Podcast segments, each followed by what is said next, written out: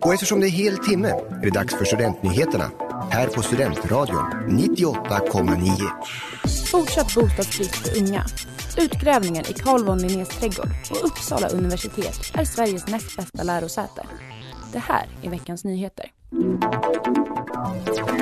De stigande bostadspriserna slår hårt mot studenter. Nya siffror från blocket Bostad visar på en markant ökning av andrahandshyror jämfört med tidigare år, vilket antas vara en konsekvens av höjda bolåneräntor och stigande elpriser. Sveriges förenade studentkårer uttrycker sin oro kring de ökande bostadspriserna till SVT.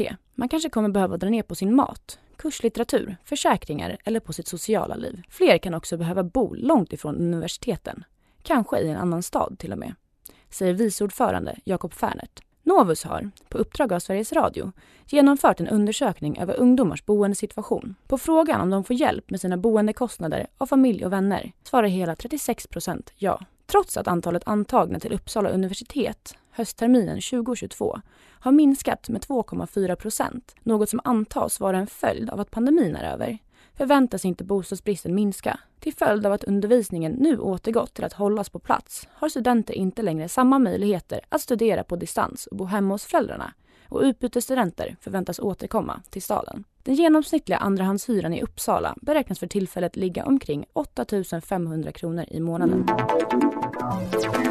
Just nu pågår utgrävningar av Carl von Linnés trädgård i Botaniska trädgården i centrala Uppsala.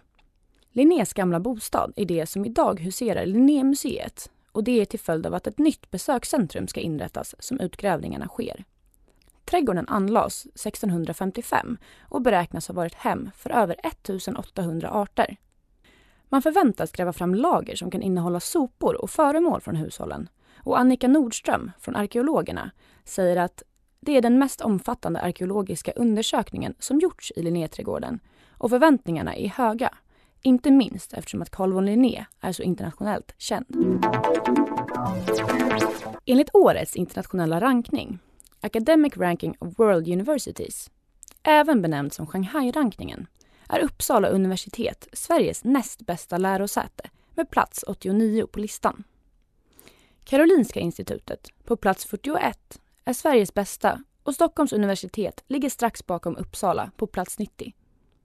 Rankningen genomförs årligen och högst upp på listan ligger Harvard University som toppat listan varje år sedan undersökningen startades 2009.